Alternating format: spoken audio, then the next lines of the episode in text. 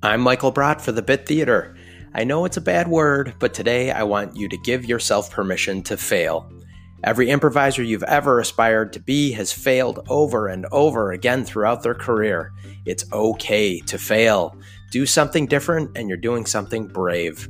Figuring out what doesn't work on stage can be just as important as figuring out what does, and nothing new or fresh was ever created without courage in the face of failure. That's your improv affirmation for the day. If you have a rehearsal, class, audition, or show tonight, break a leg, and I will see you next time.